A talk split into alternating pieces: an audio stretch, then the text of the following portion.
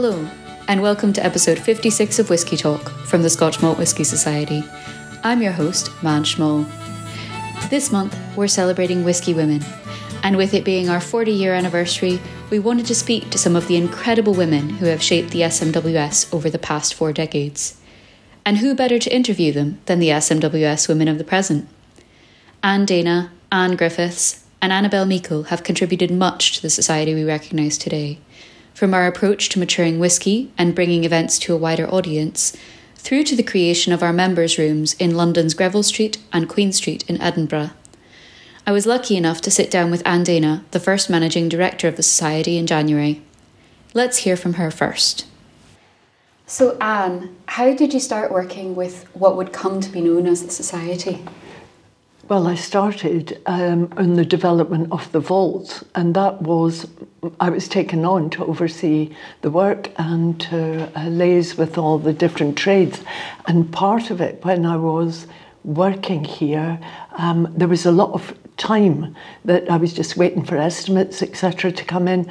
And so I said, because the directors always had the idea of the Whisky Society, um, let me just check up on bottles and what we can do and the costs of things. And I, I never imagined it becoming a job. I was just filling in the time. And in, in 1983, the Society had its first cask, but membership and the members' room as we know it today, it, that didn't really exist. How did that all come about? Nothing much existed because, um, unfortunately, the original company went bust, and uh, we were hanging on here and at one point, I mean, it really did look derelict. And I do remember, I was probably 84, 85, um, a member coming in, and there was just shutters all across the window. I mean, they were shuttered up. And uh, they said to the then bookkeeper, why, why, have you got all the windows shuttered up? And she said, Oh, Anne feels it keeps us working hard. And you also you played a role. So you were brought on as interior designer initially. What did that look like in terms of your your vision for the members' room? Um, well, nothing because I hadn't envisioned a members' room.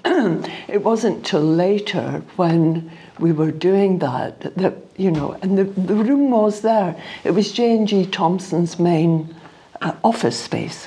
So when I came to see the vaults originally with Pip Hills the that was J and G Thomson's office, and they ran it from there. Mm-hmm. And uh, a totally different world.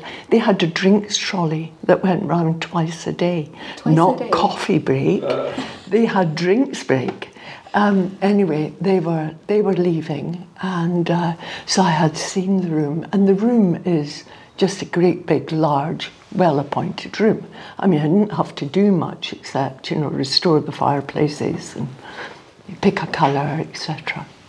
You, you also played a key part in production and kind of looking at label design, sourcing bottles and materials, um, and then later on building relationships with distilleries themselves. Tell us a bit about that.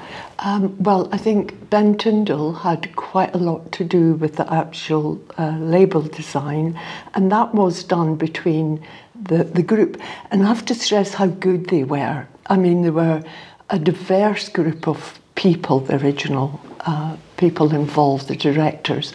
Um, and they had different skills, different abilities. Gordon Smith was a writer, um, and he also was a producer. He had worked with the BBC, and he knew all about layout. So basically, I can't take credit for that. But the bottles, certainly, the research, the bottling plant, finding places to, and, and then the buying of the, the casks. And I just got kind of sucked into it bit by bit by bit, keeping thinking, oh, I'll leave next year, uh, you know. And in terms of building relationships with distilleries themselves, how did that come about? Well, as you know, the whisky industry is so generous. The people are just absolutely wonderful, generally wonderful to work with. And um, I think because I was, I didn't kind of pretend that I knew more than I did or that I was versed in it. anything, they kind of took me under their wing and said, oh, well, let me, you know, and men are actually quite good at doing that if you kind of say to them, Oh, can you help me out with this? Mm. So um, they were terrific, absolutely terrific.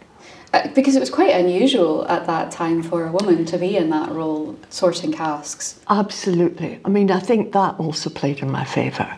Um, and uh, there was one woman who, I think there was one woman running a distillery, and yeah, some women involved in the process, but very, very few.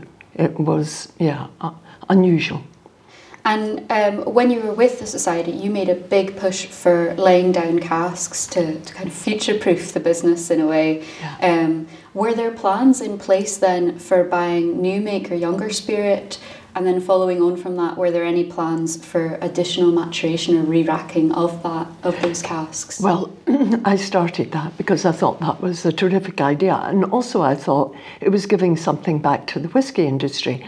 I mean, we couldn't go continually along picking out the best casks, which is what we did, and, and worked very hard at it. I mean, clambering over, you know, galleries, and uh, I went to Islay and, you know, visited the distilleries, and um, they, were, they were very good. And as soon as they, for some reason, um, maybe because I'm a good cook, I could tell the differences in the taste. So I would reject some things and, and, and ask for others. So I thought it was only fair to give back in some way.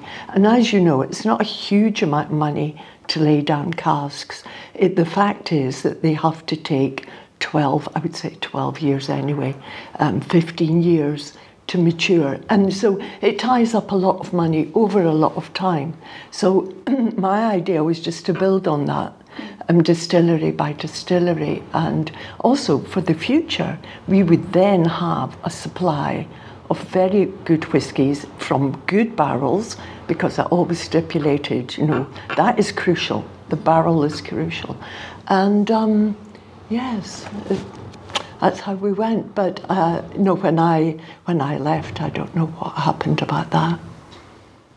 And in terms of, let's just rewind a section a second and go back to um, membership and how you grew membership initially, because obviously you had the first cask of, um, you know, the 1.1, and that was split between friends. Uh, but after that, how did you? Well, we had forecasts to start. The the first list went out with forecasts, and we pretty damn proud of that when you think now it seems ridiculous.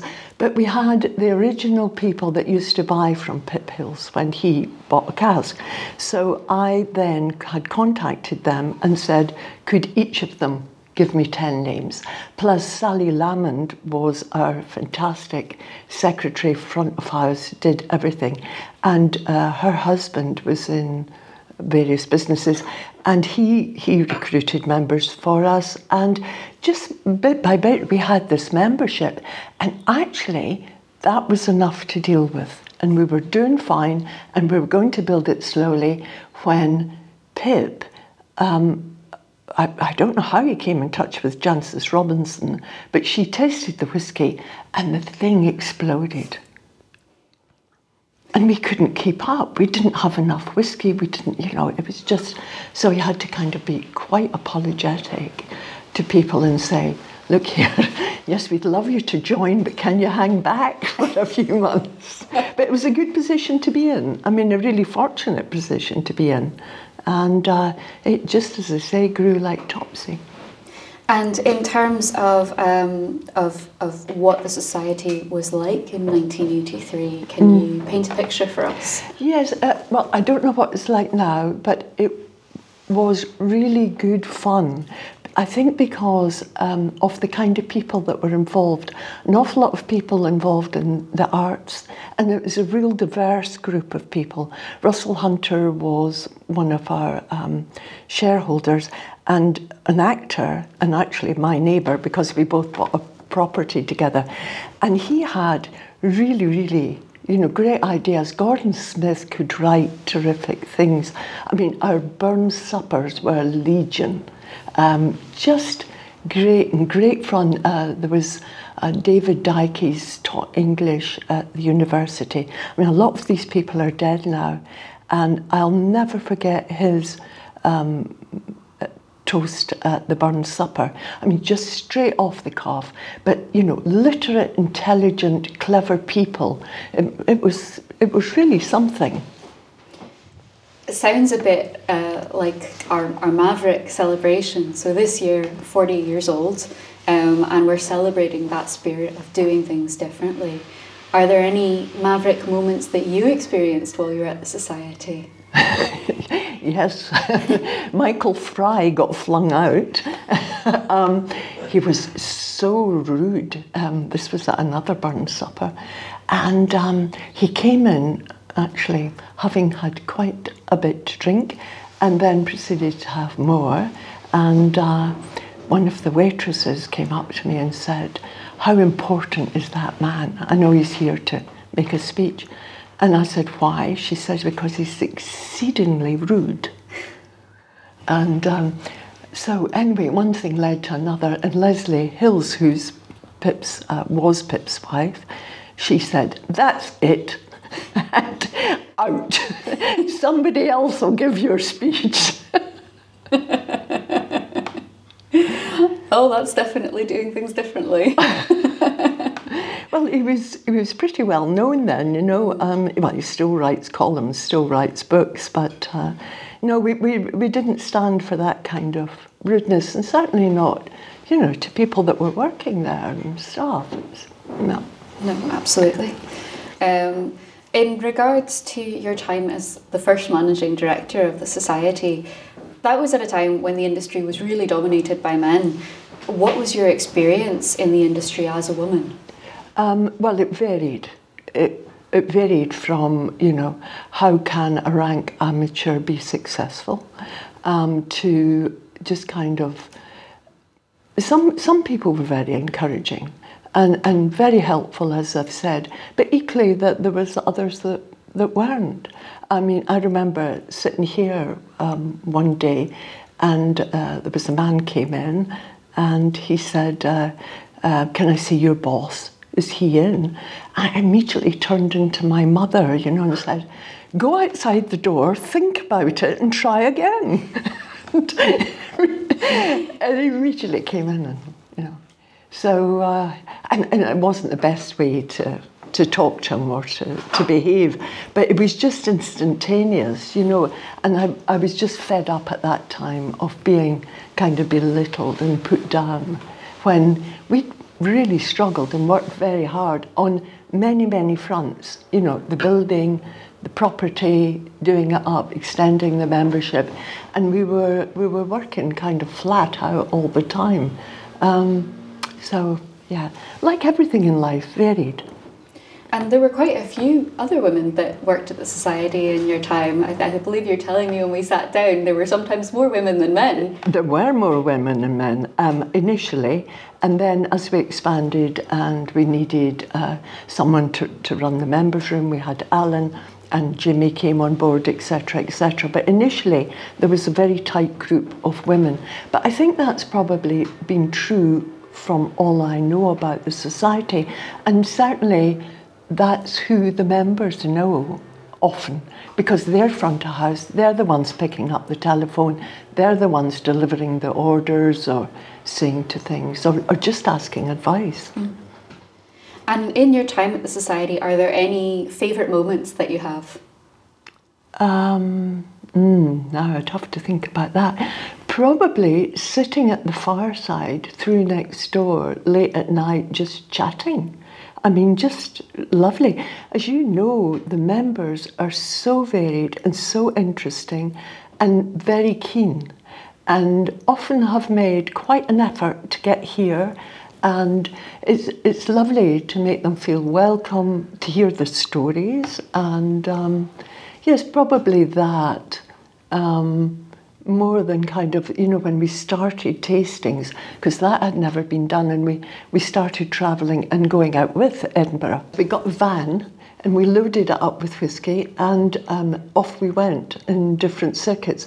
We had been to London and um, quite a few times, and that just expanded, and that was lovely because not everybody could come to Scotland, so it was really nice to go there and, you know meet, meet a whole variety of other people.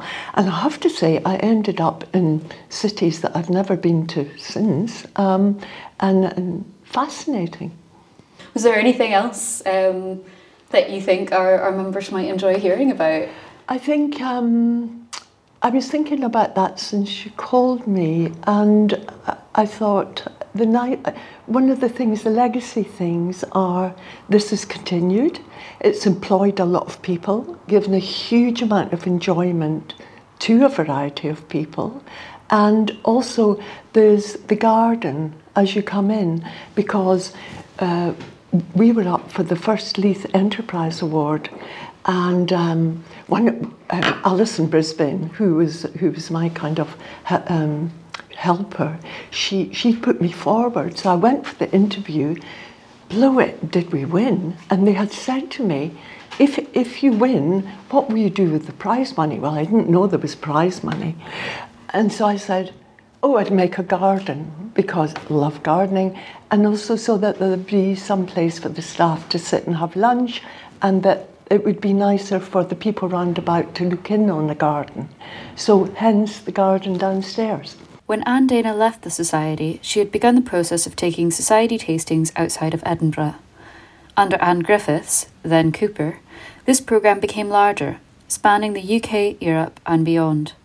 Monique Kortenaar, SMWS Ambassador for Benelux, sat down with Anne to find out more. And the place that I worked Denise Nielsen, who worked, was I think she was manager at the society at the time, was the accountant. She used to take all their books away to audit them. And I just said to her, it was an awful place to work. And she said, you know, she said, it is. Their books are dreadful. Their accounts are awful. They're always in a mess. She said, oh, well, I work at this place in Leith. Why don't you come down there and have a look at it? So I went down and my first experience was walking up. Have you been to the society in Leith? Yeah, yeah.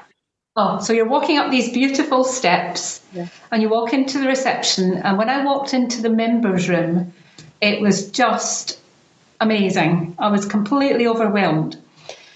And she offered me a job because it was coming, it was Christmas time. And they were really busy taking orders because Christmas, the society was very small at the time. But when the bottling list went out for the Christmas bottlings, the phone never stopped.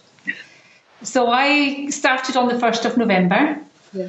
and um, uh, initially just took orders and processed them. That's all I did.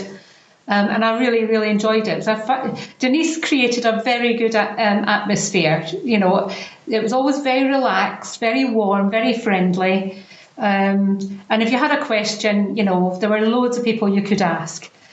Uh, so I got into that, and then early the next again year, uh, I think Anne Dana had left by then, um, and she used to do. One of the ways to recruit members was to do tastings in, in places um, that members were there, and then they would bring people along, and you try and encourage them to join as well. So Anne Dana had been doing that and started it. And there was, there was she did quite a few tastings, but she'd gone and the chap who, st- who was helping her said, "Oh, do you want to come and help me do the tastings?" So I, okay, then I'll come and help you. So that progressed, and then he left, and um, I'd really got into. I was really getting interested, and I used to walk into the members' room and talk to members, and it wasn't as busy, anything like as busy as it is now. I mean, we even used to cook the tea, the, the, the lunch on Friday if there was nobody else there. Fish and chips, we did it in, in the kitchen in the society. Everybody mucked in. It was fabulous. Nice. Really. Um, and um, so I started to do the tastings, and then the, the chap that was there left. He retired.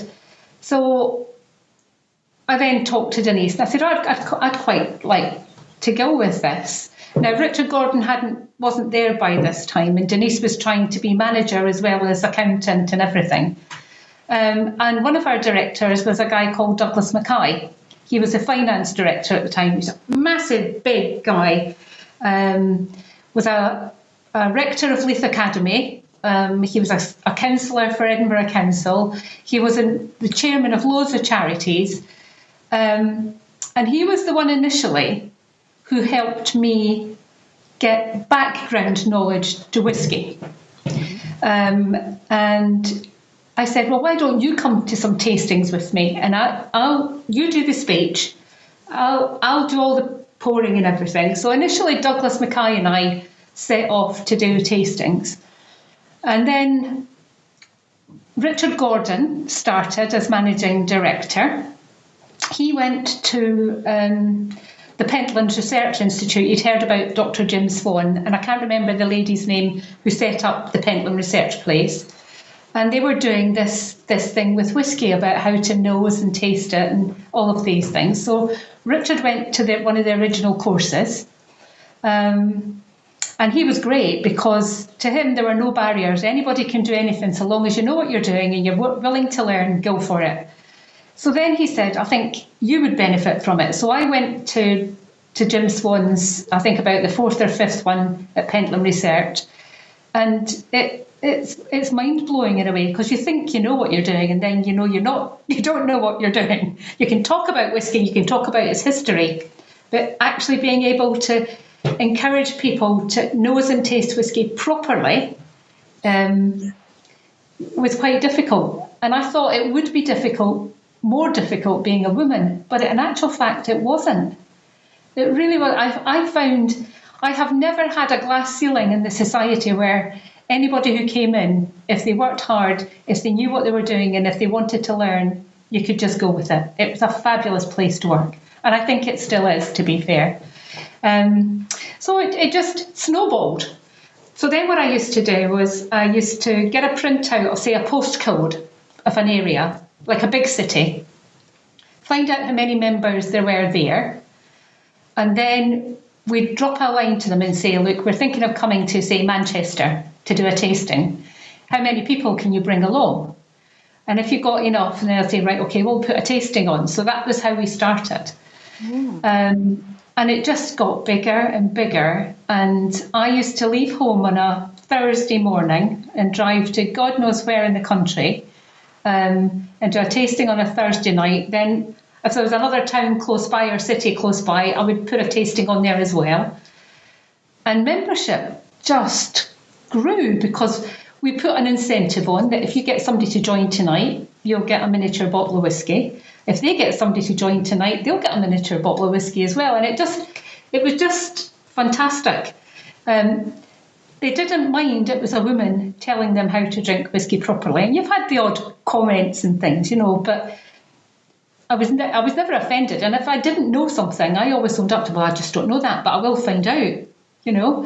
So, and it snowballed. And I think in all the time that I did tastings, um, I, I, I, can't I can't even begin to tell you how many towns I covered in the UK. There wasn't an area that I haven't been to in the UK and put on tastings, and a lot of them, when they became um, very supportive and they they kept coming, I just kept going. And then in 1995. No, the other thing was it helped. I must tell you this as well because this is where this is where Scotland, being a small place, actually works. There was a lady who worked for the Scottish Tourist Board, and she was head of marketing. And the Tourist Board used to go to lots of these exhibitions, like business incentive travel markets and things like that. To, to um, but she came in one day and spoke to Denise and said, "Oh, we've got a journalist coming. Could, could you talk to her?" And Denise said, "No, I can't, but Anne will talk to you about the society and about what we do." Um, so that mushroomed again. Um, and then they asked me if I would go to Geneva with them to do one of their incentive market travels. Um, so I did Geneva twice, then it was Madrid in Spain, and then Chicago. So that started going, it was fabulous. Yeah. Um, and then again, the interest, we obviously we had the American Society in 93 who became very interested in setting up over there. So I went over there most of 93, I went out there about four or five times to help set up their tastings so they knew what they were doing. So I spent a lot of time in New York that year, which was great. Um, And I used to do all the press coverage for the society, unless it was somebody like Pip and were really interested in how they wanted to get to grips with how did this idea come about and things. So, um, so yes, I used to handle all the press things. And one Sunday morning, I went in because there was a journalist from um, Australia, and she was doing a big uh, big piece on Qantas wanted to start selling tourism in Australia through, you know, through what what you can do in Scotland. And I did that, and all of a sudden they said um, there was a lot of interest in the society. Uh, why don't we do an Australian tasting tour? Which was amazing, totally amazing. Um, so we were all set up, and we I did a Australian Broadcasting contacted us on one Thursday night, was about seven o'clock at night our time, I did an interview on Australian broadcasting, and all of a sudden, the phones never stopped ringing about how can we join, how can we join. So from that came the tasting tour. Um, and we did Singapore because we had a member there, and he said we did. I did a, a we we set all the dates up. I had a, there was a girl, an Australian girl who worked for us at the time called Julie Fraser. Yeah. She was from Perth, um, so she went out and set up all the venues. So we did we did Perth, um, we did Adelaide, we did Sydney, Brisbane, and what's the other one? Uh, three, we did the only state, the only territory we didn't go to was the Northern Territory, and it was amazing. People were just blown away with the whiskey. But when we were getting ready to go, this guy in Singapore phoned and said, Could you stop over in Singapore and do a tasting for us? And it was on St Andrew's night. So we did, we stopped in Singapore, they put us up. And Julie and I were exhausted because we'd actually done three nights in London doing big tastings at the crypt in London. And um, he said, Stop over here and do a tasting on St Andrew's night for us. So we did do that. But the funny thing was, we were in we, have, we were in a room, just recovering from travel, and uh, the phone call on the uh, and, she, and this this little girl said to me, she said, "Are you um?" I was Cooper at the time, and Cooper, and yes, are you the star turn tonight? I went, oh no, no, I, I'm not doing anything tonight. She said, she put the phone down. She said, oh, Missy Cooper, you are the star turn tonight. Could you come down to the hall? And I went down to this hall. I've never seen anything so big. And they were trying to hang sw- swatches of tartan but they were worried in case it would offend anyone if they put one tartan next to the other. I said, no, it'll be fine. So that was an experience. Okay. Um, so in 1995, 96, then 90, they made me um, a director. Um, and that I never expected anything like that. It was just there was a whole reshuffle of the board, and my name came up, and, and I think it was Leslie Hills um, who had said, you know, I, I, think that given what she's done, that there's there's there are the memberships, the members all know her and like her and things. She'd make a good addition to the board. So I did. That was great. Um, and then by that time as well, I'd met a chap called Robert Wilson who owned a restaurant in London called the Bleeding Heart. Robert had previously been a journalist and he was married to a journalist who was a food journalist. And he set up this little place called the Bleeding Heart um, in restaurant in Bleeding Heart Lane Yard. Um, and he said, I've, I've just taken over the um, kind of the marketing of the crypt in St Etheldreda's Church. Now, the crypt in St Etheldreda's Church was where Henry VIII got married to Catherine of Aragon, and there was a three day feast there. So I went along and had a look, and it was beautiful, stunning. So he said, Why don't you do your tastings here? So the link started there with Robert, and it was great because it was right on the cusp of the City of London. So people who, most of our members, and we had members all over the place, but most of them were in the City of London working.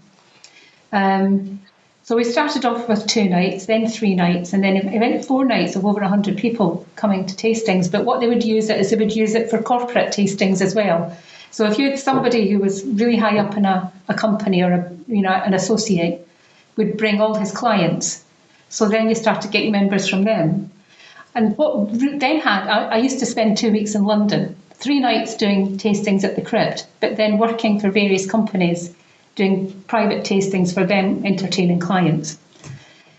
So then it came up, well, why don't we open uh, a members room in London? So Richard Gordon and I went down, had a look, started to look for premises, and Robert Wilson said, Well, I've got a proposition because I want to buy this building here, and up above it was some old jewellery because Hatton Garden is where the society was, and it's the jewellery quarter of London, and had been some jewellery. They used to carve and, and um, cut diamonds and things in this building. And he said it's empty now, and he said it would make a good members' room for the society. Well, Farringdon Station was at the bottom of the road, so it's two two stops from the City of London, where most of our members were. It just was a no-brainer. So I had just met my husband now, then, um, and I was still living in Edinburgh. He lived down here, um, just outside Birmingham in Solihull. And I said to him, I said, "There's an opportunity come up." Um, and I wasn't doing tastings then because there were lots of other people doing them. Um, I was just doing the odd corporate one, um, and the London ones I still kept. And I said, Well, there's an opportunity because I would actually quite like to come and set up London. Um, he said, I said, but I'd have to move in with you. and he said, Yeah, that's all right. I said, Well, it's not just me because I've got to bring my youngest daughter with me. But he knew them. And he said, Oh, that's fine. So myself and my daughter moved down in 1997. Carrie went to college down here, and I worked in. And we got an architect to do London. We, we took on the premises um, at Bleeding Heart, and that's when the London Society, the, the London Members Room, was born. And I worked there um, until we got taken over by Glenmorangie. Um, and I did all. We did the tastings. I had a really good team down there as well. Robert Wilson was amazing in the support that he gave us, to be honest. Um, and Glenmorangie, we took got taken over in 2000, I think it was 2004. So Richard suggested that I work some of the time in Edinburgh, put a manager into London, and that's what I did. Um, 2004, 2005, 2007, I got quite poorly. I had cancer. Richard had left, um, and uh, I had just stepped into his shoes, but I, I didn't. I'm not a managing director. I don't want that responsibility. I loved what I did because it gave me a sense of freedom. I did have responsibilities, but nothing that was going to weigh me down. So um, when I was off, they appointed a new managing director who was uh, part of Glenmorangie. And I just came back and it felt that it, it had all changed. It became a business that had to make money because once you're back a bigger, because that's right, because Glenmorangie were then taken over by Louis, Louis Vuitton Moët Hennessy, the Moët Hennessy side of it, and it all became about profit. And my my husband Richard said to me, um, he said, "You really you can't do this anymore. You can't you can't be worrying about going to work." It wasn't a day in my working life with the Scotch Malt Whisky Society that I couldn't wait to get to work. I loved it. And I also have to say that although I gave a lot to the society, I got a lot back because it, as, as a single parent, it, it gave me a purpose, it gave me um, a career, and it gave me confidence. And it was just, it was, it was a two way thing. I think we both benefited from from me being there. So and that was it. I left in December 2008. Um, and that was it, really. That's that's my that's my experience. I, you know, I, I still get members from Christmas cards from members. Oh. Um, that's really nice. I haven't gone back, and I think it's I think it's sad sometimes to go back because things are never the same as it it was before. But then the society always has to keep moving on. And I think the good thing is it seems to have turned full circle with Pip coming back as well. So it's quite nice actually. Anne's confidence would go on to inspire a young artist named Annabel Meikle. who would play a key part in the development of the Society's next members' room, Edinburgh's 28 Queen Street. Here's Group Marketing Director Rebecca Hamilton speaking to Annabel about her time with the Society. Today, I'm just so keen to hear about your experience and your passion and where you see the Society of where it's come from and where it's gone today.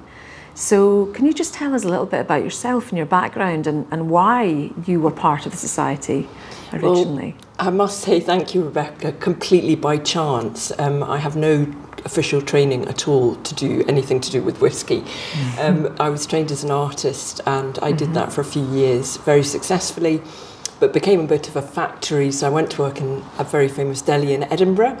Where I met James, the chef, uh-huh. uh, and another friend who then went to work down in the vaults, who persuaded me to come down. And I walked into that fabulous building and thought, this is where I want to work. And um, often is the case with me, they didn't have a job, but they said, well, could you, you know, could you start on the bar? And James said, could mm-hmm. you come and make mm-hmm. sandwiches in the kitchen with me? and I said, yep, that'll do.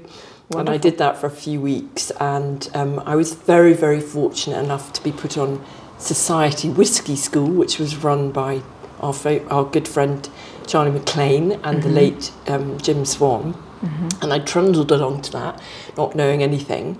And halfway through the morning, Charlie said, do you know you've got a very good sense of smell? and I said, oh, you went, aha. didn't really know that. And um, so he said, well, I'm going to teach you. And he really took me under his wing and brought me along to panels. And he would drill me at panels and sort mm-hmm. of say, what kind of smoke is that? Is it fresh smoke? Is it peaty smoke? Is it uh-huh. bonfire smoke?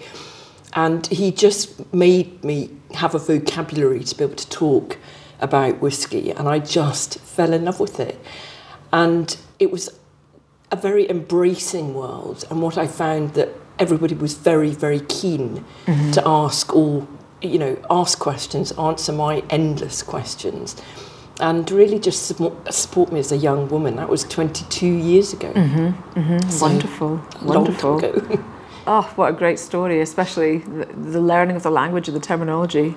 Um, and how that's how that's continued through. And how, how do you feel about that now? How, how, do you look back on that with your, uh, I suppose, your emotional connection to that moment in time? What's your feeling towards that? Oh, it's phenomenal. I I won the international uh, global ambassador of the year mm-hmm. last year at the mm-hmm. Spirit of Speyside Awards something I had never expected or anticipated. And I took a table at recent whiskey dinner mm-hmm. with all the people that had helped support me in those really early days because that is my tribe. And I felt mm-hmm. so, mm-hmm. as I say, nurtured, reassured, encouraged. I never encountered anything negative. Mm-hmm. Um, um, I think I was treated as quite a lot of them their little sister, mm-hmm. uh, which mm-hmm. was great. And when I asked Richard Gordon, who's our then MD, um, to get some help to go to Islay for the first time. Mm-hmm. I was taking my tent. I drove over in the old jalopy, and he helped set me up with interviews. So I felt all the way people were encouraging me mm-hmm. to ask questions and to learn more and to go to distilleries. And I think that's one of the things that the society yeah, really does well. That natural spirit of encouragement and passion and uh, welcome, an, an invitation to go on an adventure really is, is the wonderful yeah, thing. Yeah that's that's wonderful. And sharing of knowledge and experience. Mm-hmm. Um, mm-hmm. I think that was one of the strongest feelings that I had mm-hmm. as a young woman ish in the industry. so, how do you think the society has changed over the years since that wonderful time that you came in? What, what's your big observations about what, what's changed since that time and, and potentially also what that might mean for the way that we go forward? Well, interestingly, when I started in 21, we didn't have Queen Street, which seemed almost mm-hmm. unimaginable now. Uh, we had London and Leith, and I think Leith did have a very traditional feel to it. I think mm-hmm. we all accepted mm-hmm. that. And I was looking after the corporate programme, which was delightfully called Good Company. Mm-hmm. And we had an increasing amount of companies wanting to have a corporate membership, but Leith wasn't quite the right fit. And mm-hmm. so we came and looked at this building as it was just about to start to, to be developed for flats. And we thought this is the ideal venue place for a for a different style of mm-hmm. venue And I remember, and Jan re- reinforces the day we opened it, the members came up from Leith and they all went, "Oh, it's not like the vaults, is it?" And we were just like, "Nope, it's not meant to be." Uh-huh. And the wonderful thing about this building in 28 Queen Street is it's it's had so many incarnations. The rooms have changed, developed, it's been modernised, but it's still at its heart holds very much a society feel mm-hmm. to it mm-hmm. you know and i think that's a lot of that's down to the staff so mm-hmm. i think what we've also seen is a real development of the events, which are mm-hmm. much, much more inclusive. Mm-hmm. When I started, they were literally five whiskies. You might have got an oat cake, but that mm-hmm. was about mm-hmm. it. And there was a very definite feel about it. And because I come from a foodie background, um, I introduced food into tastings, which was quite revolutionary at that time. So mm-hmm. cheese and shellfish mm-hmm. and smoked meats and what have you. And immediately the demographic of the audience shifted mm-hmm. and it became more sort of like 60 40 and people came as couples or groups of friends mm-hmm. rather than mm-hmm. just being rather a male orientated experience. Fantastic. So. This March, we're looking to really celebrate that diversity and that spirit of inclusivity and welcoming anyone in. Uh, and also because it's International Women's Day, really making a mo- taking a moment in time to celebrate that we've been talking about introducing uh, female only tasting events so that women together can experience that dynamic and also the difference in how women's senses work, um, which is different.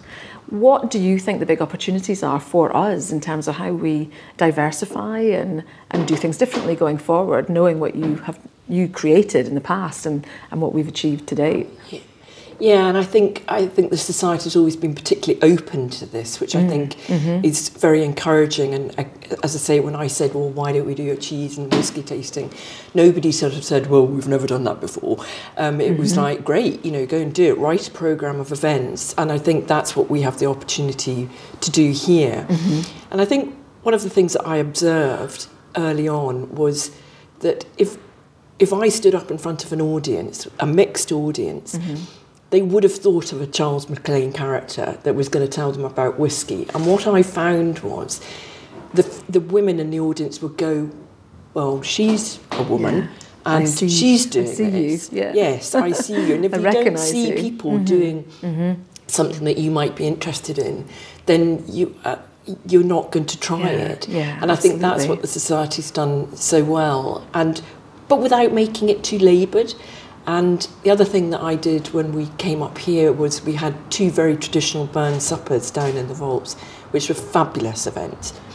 And when I came up here, I thought, well, we have the opportunity to do something different. Mm-hmm. We did an all girls burns and we ran it for, mm-hmm. I can't remember how many years, but it was so Can fascinating. I come, yeah, it was so interesting. And it just created an environment where women could not only appreciate the whiskey and the food, but um, the poetry and the, the love of Burns, which has always been a very male bastion. Mm-hmm, mm-hmm. And it just took all of that away from it. And it was quite a different experience mm-hmm. in terms of the mm-hmm. presentations and the singing and and the dynamic in the room. Oh, it's, I, I, was I was at an all female event recently, which I don't know if I've ever been to an all female event before on such a big scale, and I was struck by the dynamic um, and, and how that just changes. It's just different and it's just something that's interesting and it's yeah. a celebration of a different set of dynamics and, and the way that people can have conversations. So yeah. it's, it's something to celebrate. One of the questions I wanted to ask you was there have been quite a few women who have helped establish the society over the years, and you were obviously one of them, but we have a number of other people who played a real part in that journey. And what does that mean to you, and who are some of the particular characters that, that come to mind? I was very lucky. Anne Dana was a little bit before my time, but Anne Griffiths was mm-hmm. very much a role leader. She was looking after London at that point, but she spent a lot of time coming up and down because she had family in Edinburgh. And I suppose it just normalised it for me that there was a woman in an influential um, position mm-hmm who was senior in the company. And actually, in the backroom staff, we had quite a few um, women. Our finance director was was a woman. Um, I'm trying to think now; it was so long ago. Mm-hmm. But it mm-hmm. didn't seem to me like it was a an odd thing. It just thought, mm-hmm. you, you know, these these are people with a skill set.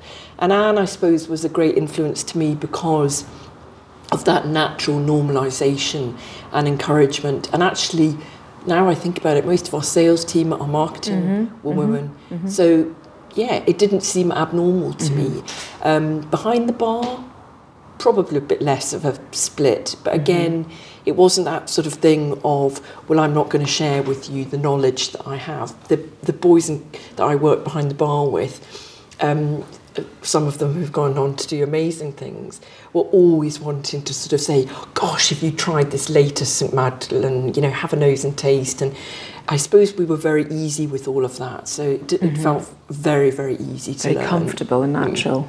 Absolutely. There are, lot, there are lots of women and men who have started out behind the bar at the vaults at Queen Street who have worked for the society over the years and they have gone on to work throughout the industry. Why do you think that is and, and how important do you think that is as a statement about what the society is about? Well, I think just that point that I've made that we would work very closely on the bar or at an event or at a tasting. And it wasn't like there was somebody just standing at the front of the room performing, doing the tasting. It was all about the bar staff saying, Oh gosh, I've just remembered we've got some really lovely Glenlivet tucked mm-hmm. away in a cupboard. Let's get that out yeah. and use it for this. So there was this constant mm-hmm. sense of um, wanting to help each other. And I think mm-hmm. mm-hmm. that's what it did. And it, we also were given a huge responsibility. Now I look back on it. Um, you know, I think of running the vaults as I was doing at one stage and then coming up here and organising the whole programmes and, you know, Jan looking after the restaurant and the bars. What a huge amount mm-hmm, of responsibility. Mm-hmm, and I mm-hmm. think that made us all quite brave and mm-hmm, ready then to go, right, well, what's the next thing? and then see a lovely generation of new people coming in mm-hmm. and finding the same sort of hunger to learn. So I think that's been the, the society's one of its greatest strengths. Mm-hmm. I absolutely agree with that. That there's such an energy and a passion that creates uh, momentum for everybody that works in the society that I meet, see, talk to, that ripples across members to our employees and the way that we work and, and talk to each other. It's it's actually really very special. Um, it's an absolute privilege to to be in that environment. I think. So one of the other questions I wanted to ask you was around where you think the industry has got to now more broadly.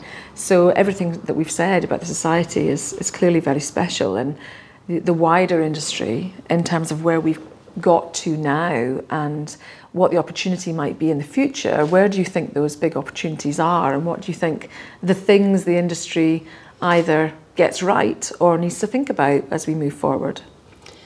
Oh, this is an ever-changing question, and I think a few years ago, what, what I, how I would answer that was to say that I think when I joined in 2001, we were on a bit of a cusp mm-hmm. to open things up festivals were beginning to happen. Mm-hmm. People walked around festivals with notebooks, you know, instead of just, you know, slugging back their dram.